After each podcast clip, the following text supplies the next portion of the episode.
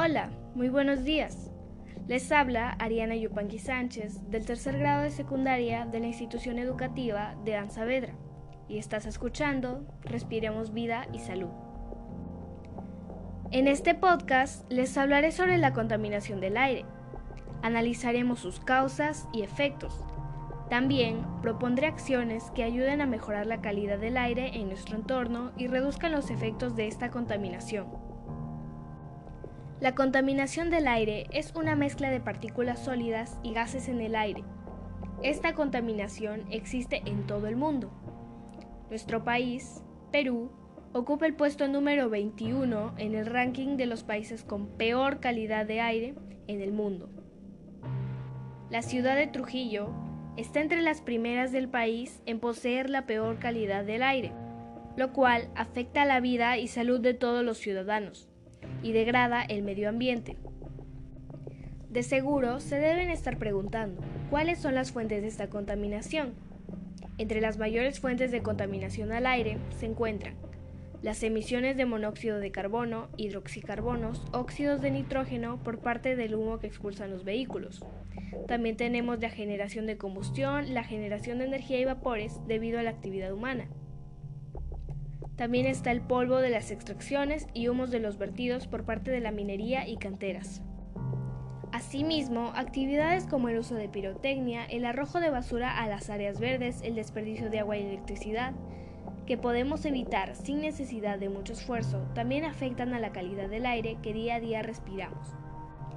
Estas actividades que contaminan el aire son las causantes de distintas enfermedades respiratorias y de gran parte de la degradación del medio ambiente.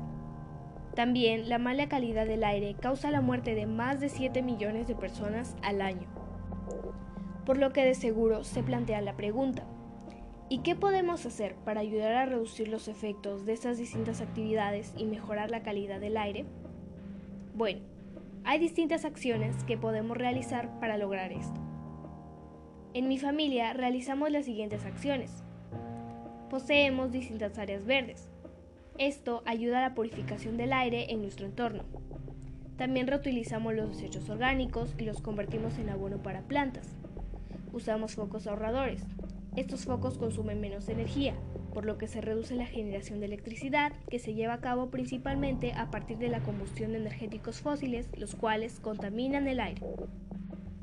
También hay actividades que podríamos empezar a realizar como reciclar, esto no solo disminuye la cantidad de basura que hay en el planeta, también ayuda a mantener la calidad del aire, ahorrar los recursos naturales y la energía.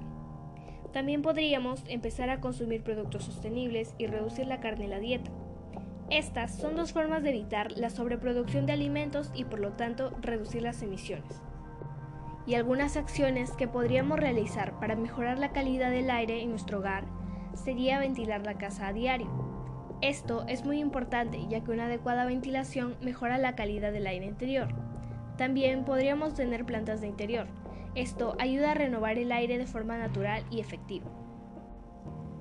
En estos tiempos vivimos las consecuencias de años en los que no se han tomado medidas efectivas para reducir la contaminación. Debemos cuidar y proteger nuestro planeta. Aportemos con cambios pequeños para poder crear un cambio grande y revertir la situación que atravesamos. Te invito a reflexionar con la información presentada y tomar acciones para el cuidado de nuestro aire. Muchas gracias por escucharme y recuerda, respiremos vida y salud.